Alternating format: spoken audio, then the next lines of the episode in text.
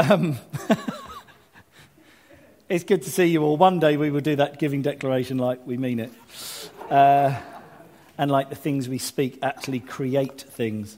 Um, but for now, let's just keep saying it anyway. Faith comes by hearing. If we hear ourselves say it enough, it will kick in. Anyway, brilliant. Um, I am um, part of the team that's helping to get Headstrong going, along with some other guys. Uh, I think the thing that may put some people off is the feeling like, well, what do I know about a gym? But that's okay. You don't have to know about a gym. All of us feel inferior next to Herbs when it comes to gyms, right? His, um, my thighs are about the size of his arms, you know. Um, but that's okay because we don't really plan on, the rest of the team don't really plan on really helping people with that bit of it. It's so much of the bit around it. So we would just love some people who are prepared to commit to com- coming along, come, helping us get the thing set up. Uh, we would love that. In fact, we've got a meeting. Yes, get in touch with Herbs. We've got a meeting Tuesday night. Um, and we, we just want people to come. Um, at the moment, it hangs on the edge. We've said to God, if we don't get more people, then we'll just have to leave it for now. We'll have to see what you're saying because we, maybe we've missed something. We don't feel like we have, um, but we, we just need some people. Anyway, uh, we are starting a brand new series. It will come up on the screen entitled Heaven's Hope. Um, I assume you've all got your Bibles with you, right? Uh, Start with a bit of sarcasm. Why not? If you haven't got a Bible, but you have a phone, you can go to BibleGateway.com, or we do actually, um, it's now also a paper edition. Um, is available outside, and we can get one of those to you as well. If you just want to like head over that way, someone will, uh, someone will hand you one. But what we're doing for the next uh, about eight, nine weeks, something like that, I think, is um, basically we are looking at the book of Colossians, which is a book in the New Testament in the Bible. We'll come on to a little bit more about that in just a minute. But just um, what happens is we are doing this as like a Bible study. We're actually going to go through literally verse by verse. What we often do here is we often talk around a theme. For example, life coaching. That, that went on for, and had a number of weeks, went on for many, many weeks. And then we use the Bible to support and strengthen what we're saying. Um, but what we're doing this time is we're doing it the other way round, and, and it's mix and match, bit of both, whatever. So this is, we are literally working through the book of Colossians. It's a letter, actually. Um, we'll see about that in a minute. And literally verse by verse. There is not a verse missed out. That means that we tackle the tricky verses too. The bits that you go, uh, what does that mean? Or, well, hang on a minute, that feels like that contradicts that bit, and we're doing that together. But this is one thing. If you also have a notepad, I would love you to write this down, and I will say it twice to help you because this is so crucial. You don't have to necessarily write this first bit, but the purpose of all Bible study is not to fill our heads with information, but lead our hearts into revelation. Okay, get that down. It's not to fill our heads with information. That's not why we study and look and pore over what God reveals of himself through it. So it's not to fill our heads with information, but lead our hearts into revelation. Because the difference is anyone can find out information. Information used to be power, it's not anymore. We can find out anything we want, just whip the phone out of our pocket. We can find out any information. Don't even have to do that. You just say, hey Siri, or whatever. But revelation, when it comes, is when God shows something. And yes, sometimes that can be knowledge, but it comes with the power to affect the change. And actually, we study the Bible because we want change. As we often say, we're not into behavior modification, but heart transformation. That's what we're into. That's what we're interested in. So, the questions we always ask whenever we study the Bible, whenever we take time, there's different ways. You could just read bits. You can have a daily devotion kind of thing where you, it might give you a, um, a chapter to read or a few verses to read. Sometimes you can just find a really easy to read translation and just sit and read it. You know, you just think, oh, I'm going to read, um, you know, half of the book of John this morning, or I'm going to dip back into the Old Testament, into Chronicles, and find out about all these wayward kings and all that kind of thing. But when we are studying, what we're asking God to do specifically is reveal Himself through what we're reading. That is the aim. Because God's word is powerful in changing lives. Okay, God's word, that means His the written word, yes, the Bible, but also God's word, as in we sometimes will be called the now word, like there's a logos word and a rhema word, and very often the two can combine. But basically, God's word has the power to change lives. And that's why we study. So, this is the first thing you do whenever we're studying the Bible. Not reading so much, doesn't matter so much. But when we're studying, context is always your first port of call. You cannot take a, a um, something that you don't understand the context for and then make a rule of it. Christians have been doing it for years. We read a bit, we take that verse, we like that verse, it suits our theology, so we crack on with that verse, but we haven't understood, we haven't even bothered reading the two verses round it, much less the chapter, much less that really useful bit that you get in like physical, proper paper Bibles, where it tells you who's the author of this book. Who are they writing to? Why are they writing? Roughly when was it written? What's the purpose of it? What's the main aim of the, the main themes, the main aims? So we're going to dip straight in with this. We're not going to do this every week, um, but um, I have the, the pleasure of starting this series off. So we have this. So the book of Colossians, which we're going to come on to in a minute, was written to a church in Colossae. Colossae, either one. It's in modern day Turkey. You can see um, my fabulous red arrow. I've moved on from my white sketched people last week. I've moved on to inserting red arrows. Um, and you can see roughly where it is. Now, if you go, um, f- sorry for those people listening on podcast, um, yeah, can't help you. Anyway, it's in Turkey. That's all I can, that's all I can really tell you. Um, and if you go west of there, out to the coast, almost directly west, you get to Ephesus, and Ephesus plays a part in this. So, Colossae was first mentioned in about 1700 BC. It was destroyed in an earthquake in 60 AD during the reign of Nero. And then there are various reports of how long it lasted after that. It kind of fell into a bit of dis, um, disrepair. Uh, many people moved a few miles away to a place called Honaz. Um, but the last mention, really, you can find of it is 1100. And if you look at that picture at the top, you'll see I wouldn't use the word thriving for how it now is. But that is it. Paul wrote a letter to where that bunch of stones now stands. So, Colossians, the book in the Bible, you find it in the New Testament, in the section of all the Ians. Um, and this was Paul writing this letter. There are some people who argue over whether it was Paul, but it's like one of those 90% of people, 95% of um, scholars who are way more learned than I am. Most people think it, it was Paul. Um, you know, some people scrap over it, but anyway. The church wasn't started by Paul, it was actually started by a guy called Epaphras. At least that's what we call him. Um, and he actually did discover Jesus and end up saying yes to Jesus under Paul's um, ministry. So Paul went to Ephesians, and Epaphras was there.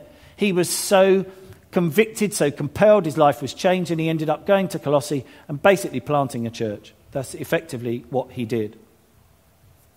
The theme of the book comes from, and this is really important to remember this all the way through. Why is Paul writing? Because essentially what had happened is, is Epaphras, who was effectively leading this church, was having to deal with a load of heresies that the people were starting to believe. And heresies are things that basically are simply not true of what God says. And so Epaphras went to see Paul in Rome, somehow in prison. I'm not quite sure how he got to see him, but there was a connection made there. And Epaphras told Paul all about the church in Colossae. Now, the chances are Paul already knew probably about the church, but as far as we know, he'd never visited because later on in the book he says, One day I long to be able to visit. And so he listens to Epaphras and he listens about all the good stuff and he listens about some of the difficulties they're facing. And Paul thinks, I can help out here. What I'm going to do is I'm going to write a letter to the church at Colossae, which can be read out to them, and I can help to counteract some of this weird stuff they're believing about the supremacy of angels and all kinds of other stuff, which we'll, we'll come on to in future weeks. So the church would have been pretty much entirely Gentile. That's non Jew. In the world at the time, there were two groups of people there were Jews, there were non Jews.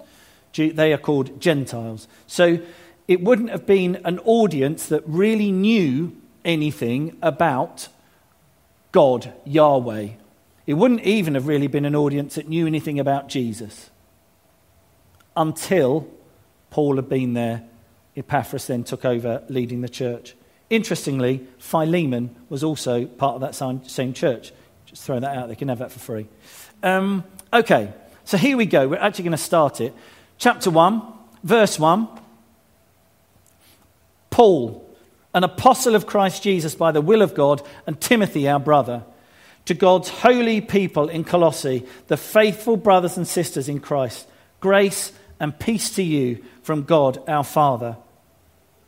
We always thank God the Father of our Lord Jesus Christ when we pray for you because we have heard of your faith in Christ Jesus and of the love you have for all God's people, the faith and love that spring from the hope stored up for you in heaven and about which you have already heard in the true message of the gospel that has come to you. In the same way, the gospel is bearing fruit and growing throughout the whole world, just as it has been doing among you since the day you heard it and truly understood God's grace. You learned it from Epaphras, our dear fellow servant, who is a faithful minister of Christ on our behalf, and who also told us of your love in the Spirit. Now, we're going to go through this literally a verse at a time because there is so much here that if you're not careful, you just miss a word, you miss a moment, you miss something God is trying to say. And it's so, it's so easily done by all of us. I remember after recently when we'd said, um, as a group of pastors, we said to, okay, let's, let's work through a book. Let's go through Colossians. And even as I realized this was my section, I read it through once and just went, whoa, this is going to be a short talk wow, God, you're going to have to, you're going to have to just give me more. But one of the things you do when you're studying the Bible is establish the context and then slow down enough to notice. So if you really are going to like study, study, don't pick whole swathes of it. You'll get too bogged down. I mean, uh, we've got eight verses. I won't be. I could talk for three hours on this. It's incredible the depth of what is in here. Okay, but you establish the context slow down enough to notice. You really all should be writing that down. Just because I'm feeling kind, I'll say it one more time. Establish the context, slow down enough to notice. That's what you do when you study. So here we are. Verse 1 Paul, an apostle of Christ Jesus by the will of God, and Timothy, our brother. So this is Paul's title. He's effectively establishing his authority. Don't forget, many of the people in Colossae may not have particularly heard about Paul. They didn't really know who he was. I'm sure Epaphras talked about him as like a founding father or, I don't know, whatever language worked at the time. But Paul is saying, I am an apostle. Now, an apostle is a sent one. So, to some extent, everyone who has said yes to Jesus is a sent one because Jesus said go. But in this context, at least, hasn't got a capital. It's just saying, look, I'm a sent one by Christ Jesus. I thought his name was Jesus Christ. No, his name's Jesus. His office is Christ. Christ means the anointed one. That's the supernaturally empowered one. It means the anointed one and his anointing. That's what Christ means. So Jesus, Jesus Christ, Christ Jesus, whatever. Sometimes just Christ. So Paul saying, I'm an apostle of the anointed one, the chosen one, the Messiah, Jesus, by the will of God. Why am, I, why am I an apostle? Because God's chosen that I should be one. So if you don't like it, take it up with him. It's not my fault. That's basically what Paul is saying nicely. Look, it's by the will of God. And then he tags on, and Timothy, our brother, because Paul and Timothy spent a lot of time together. Timothy didn't actually write any of this, but often you will have seen if I send an email out to you guys, I will very often sign it C, brackets, and N, close brackets, kiss, something like that. In other words, I'm kind of including Nick in it, even though Nick hasn't written it, but it comes from us both. Do you get what I mean? So it's from Paul. Who's it to? God's holy people in Colossae, the faithful brothers and sisters in Christ. Grace and peace to you. God's holy people. Holy doesn't mean this, holy means set apart. He's basically writing to the church, been set apart to God's church in Colossae. Now, I love what he does here. Because please remember that the main reason for him writing is to effectively, nicely tell them off. You're believing a load of old claptrap. What is the matter with you? Jesus is your all sufficiency. Get a grip, you lot, is effectively why he's even bothered putting pen to paper. He probably used an amanuensis. But anyway, effectively why he's got this letter written. But I love that what he does, instead of starting with, What are you doing? You muppets. Is Jesus not enough for you? Doesn't start that way. And this is such a lesson for us to learn. Instead, what he does is he describes them as faithful. Why? Because that's who God has made them to be. So he calls out their divine identity because he recognizes that's who God has made you to be. So that's the element that I'm going to call out right now. When did we last do that? When we had something tricky to say to someone. That the first thing we did was rather than correct them, rather than be miffed with them, we call out their divine identity. The faithful brothers and sisters in Christ. Grace and peace to you from God our Father. Now, you've got all the Ians, um, all, all letters 1 Corinthians, 2 Corinthians, Philippians, Colossians, Ephesians, um, 1 and 2 Thessalonians, uh, and Galatians. All of them, every single one, grace and peace to you from God our Father. Every single one, Paul starts like that because he knows like we were just saying about our declaration, he knows the power of words.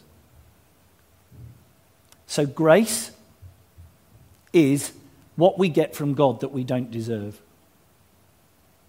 So, grace is like a supernatural empowering. People often think of being grace as, grace as being a let off. No, that's mercy. Not getting what we do deserve is mercy. Getting what we don't deserve from God, that's grace. I'd write that one down as well because every time you read the New Testament and come across grace, if you understand it that way, you're at least off to a better footing. Interestingly, I would say mercy does also come under grace. Don't go there, it's too complicated. Peace. Does it mean peace like quiet, that kind of thing? It basically means an absence of striving an assurance, actually, the root word means completeness, wholeness, prosperity, fullness. So Paul is saying the supernatural empowering of God to you and all his completeness. Oh, say it again. Say it again. That's what you want to hear, right? That's what an amazing thing to say to someone, like when you mean it.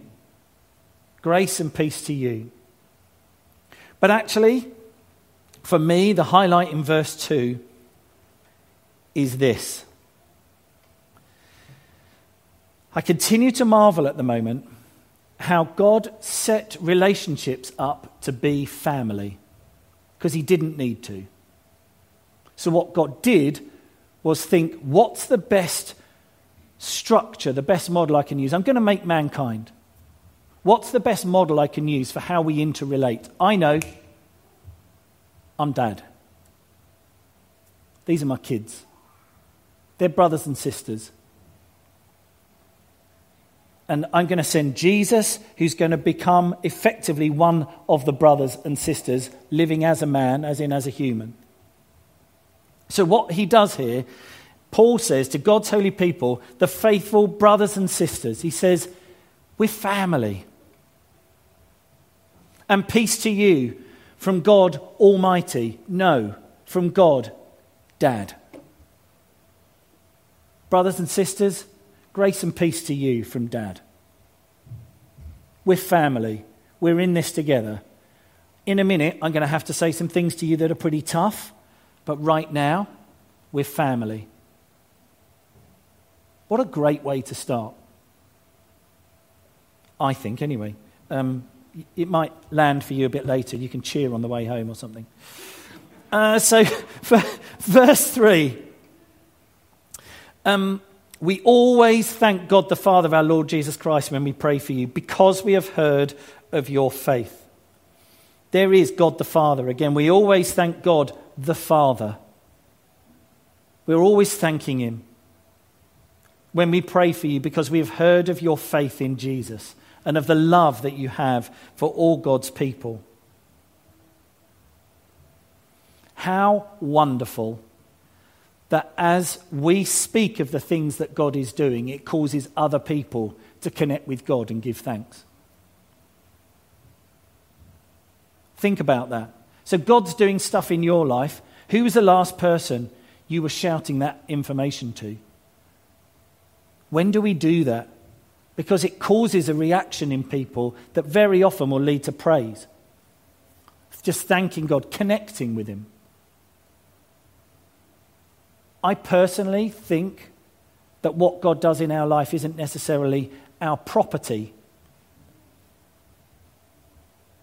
What if God is doing things in our lives, yes, for the good of us, but for the good of others too? So, what has gone on in Colossae has come to Paul, and Paul's response is, Oh, we thank God every time we think of you. He hasn't even started yet on, I know you're believing a load of real weird nut job stuff. He's just saying, Oh, we've heard of your faithfulness. We've heard how you love one another. And it's so powerful that it makes me say thank you. I could learn a lesson or two from this. I can see 100% of something and the problem's only 10%. And my mind goes to work on how can we fix that 10%. And I miss the 90. Maybe you're like me, maybe you're more holy and you are better at that. So, one moment, changing slides. It, I don't need to for you, but I will anyway. Watch this. It's exactly the same. Um, but, but, it isn't for me. So it says, um, when we pray for you, because we've heard of your faith in Jesus and of the love you have for all God's people. And then he says, the faith and love that springs from the hope stored up for you in heaven and about which you have already heard in the true message of the gospel that has come to you. What? Now, I read this in about seven translations, thinking, God, you're going to have to help me out here. This just sounds like a load of words to me at the moment. I found this, which really helps. We have heard of your faith in Christ Jesus and of the love you have for all God's people both of which come from your confident hope of what God has reserved for you in heaven. So, this is where we talk about the kingdom, and the kingdom is now and happening now. God's kingdom, his rule, his reign, his way of doing things, his plan A, his nothing missing, nothing brokenness. That is happening now, but it also is yet to come. I mean, with respect, I love the stuff that God does, but if this is it, it's a letdown right? There's way more to come. Someone said about there's pie in the sky when you die, but there is some steak on your plate while you wait, right?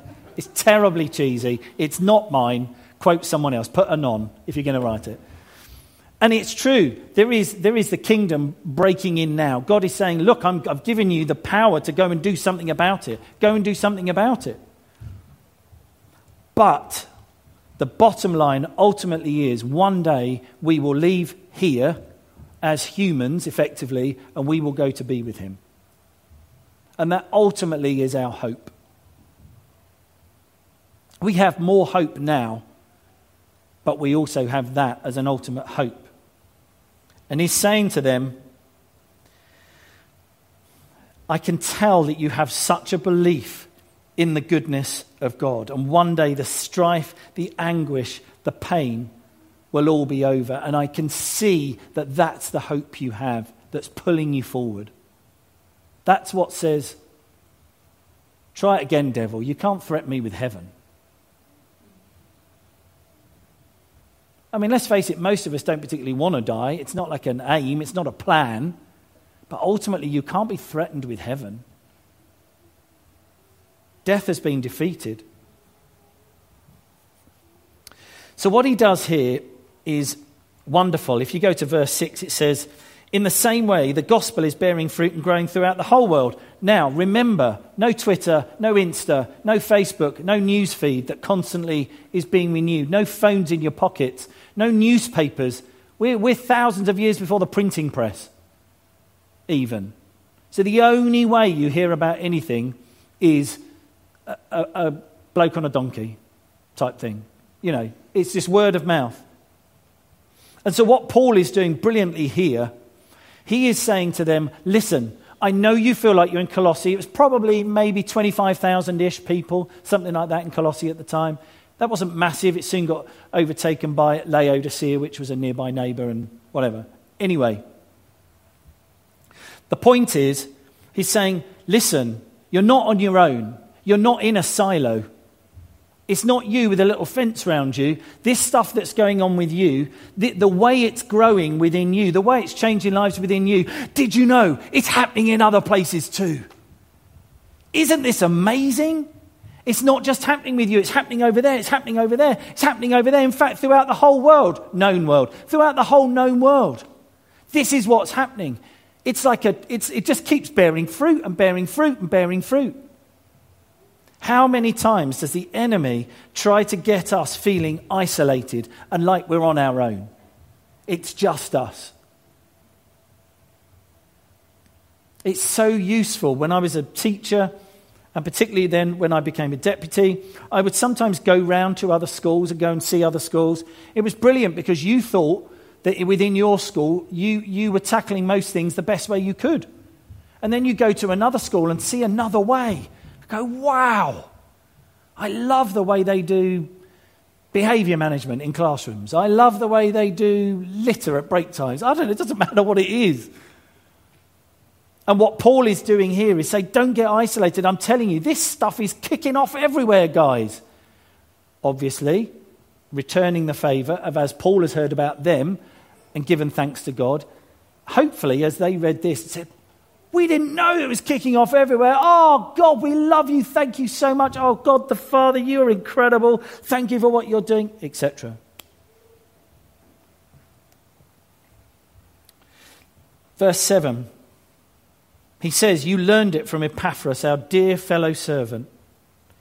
Fellow servant. So Paul describes himself at the top as an apostle. There have been a number of people over the years who've given that a capital A for themselves. God has told me I'm an apostle, and then they normally wreak havoc. But what Paul does is there is such a tension here. Yes, I'm an apostle. He knows absolutely he was called by God to be an apostle. And then only a few verses later, he says, I'm just a servant. I'm just a servant. And you hold those two things in tension. You learned it from Epaphras a fellow servant who is a faithful minister of Christ on our behalf, and who also told us of your love in the Spirit. Who didn't tell us that you all really like each other and have bring and share lunches. It doesn't say that. Thank God. We can have a faith tea. Do you remember those days where we had faith teas? No? Did anyone not have a faith tea? What? Yeah, we, yeah, we have faith tea. It basically meant see what's nearly out of date in your cupboard, bring it along, chuck it in the middle, and then it was horrible. It was really horrible. And we'd feel like we were all contributing because we bought a nearly out of date box of cherry bakewells. Um, anyway, moving on. Seems like that was only me. I, that's, that's an issue. I might need a sozo for that. Anyway, so the point is here, he says, who also told us of your love in the Spirit. Now, ultimately, if there is going to be the kind of love that is going to be transformative, this can't be our, with respect, puny love. This has got to be a love that can only really be generated by God because He is love. It's only the Holy Spirit that can possibly bring this level of love. So Jesus said this um, in John. He said, By this all people will know that you are my disciples if you love one another. And that love there, many of you know, is a word called agape, which basically means a selfless, totally giving love. By this, you will all know, your, people will all know that you're my disciples if you agape one another. And then he says this, a couple of chapters later. As the Father has loved me, this is Jesus, as the Father has loved me, so I have loved you. Continue in my love. So it actually says this As the Father has agapeed me, as the Father has given this absolute selfless love to me, so I have agapeed you. That's the way I've loved you. So now, continue in that sort of love. That's the love that's going to cause the transformation. So, for anyone wondering if we're going to overrun, the answer is yes. Uh, so we're going to go to this one here. So, three main things come out of this. The very first section, Paul basically speaks of family. He introduces himself in the context of family. Next section, he speaks further about their identity, which he mentioned further up. And he speaks about, he commends and encourages them. He's saying, listen, if this is you, I know that you're doing loads right. We'll come on to this bit, but for now, let's stick to this bit. And I'm going to talk to you about this bit. Do you know what? You guys rock. I love how faithful you are. I've heard about you, and it makes me just want to pray. I just keep thanking God for you. You're amazing. A bit like Andy Fearon. He's like that. He's like that nearly all the time. Love him. He leads Carlisle Vineyard with Rhoda. And he says of God, Andy Fearon says of God, never trust God to pour the cream. I love that. It's one of my favourite quote of his. I don't think it's actually his, but it, it was him I heard say it. And Andy lives like God has constantly got the cream pot. And then this is number three. I'll, I'll, pick up on that, Ethan. Um, then he sets who they are and what's happening for them. Basically, he, he shows them a bigger story. That's what he ultimately does. So he talks about family, he commends them for the bit they're doing right, and he says you're part of a bigger story of what's going on. Just eight verses he speaks about family. He commends and encourages, and he shows them, in a, he shows them where they are effectively in a bigger story. The most amazing thing about these three things is this letter's a correction. This letter's a correction. And that's how he starts. He speaks as a, po- a person in a family. He commends, encourages them says, You guys rock. You make me pray. You make me thank God. You're amazing. And then he shows them it's not just you. Know that the stuff that's happening with you is happening everywhere. You're part of something much bigger. So let's stand. We're going to pray, wrap up.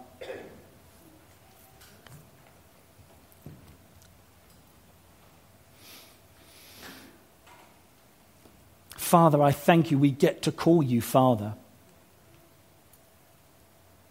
We get to call you Father. You call us sons and daughters.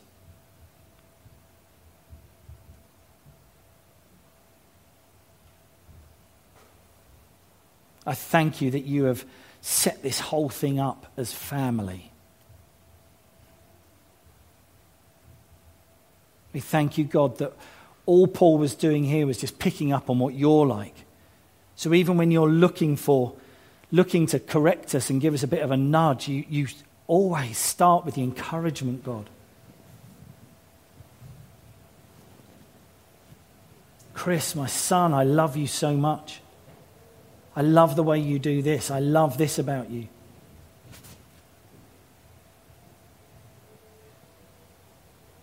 God, am I in trouble? No. There's a couple of things I want to talk to you about, but you're not in trouble.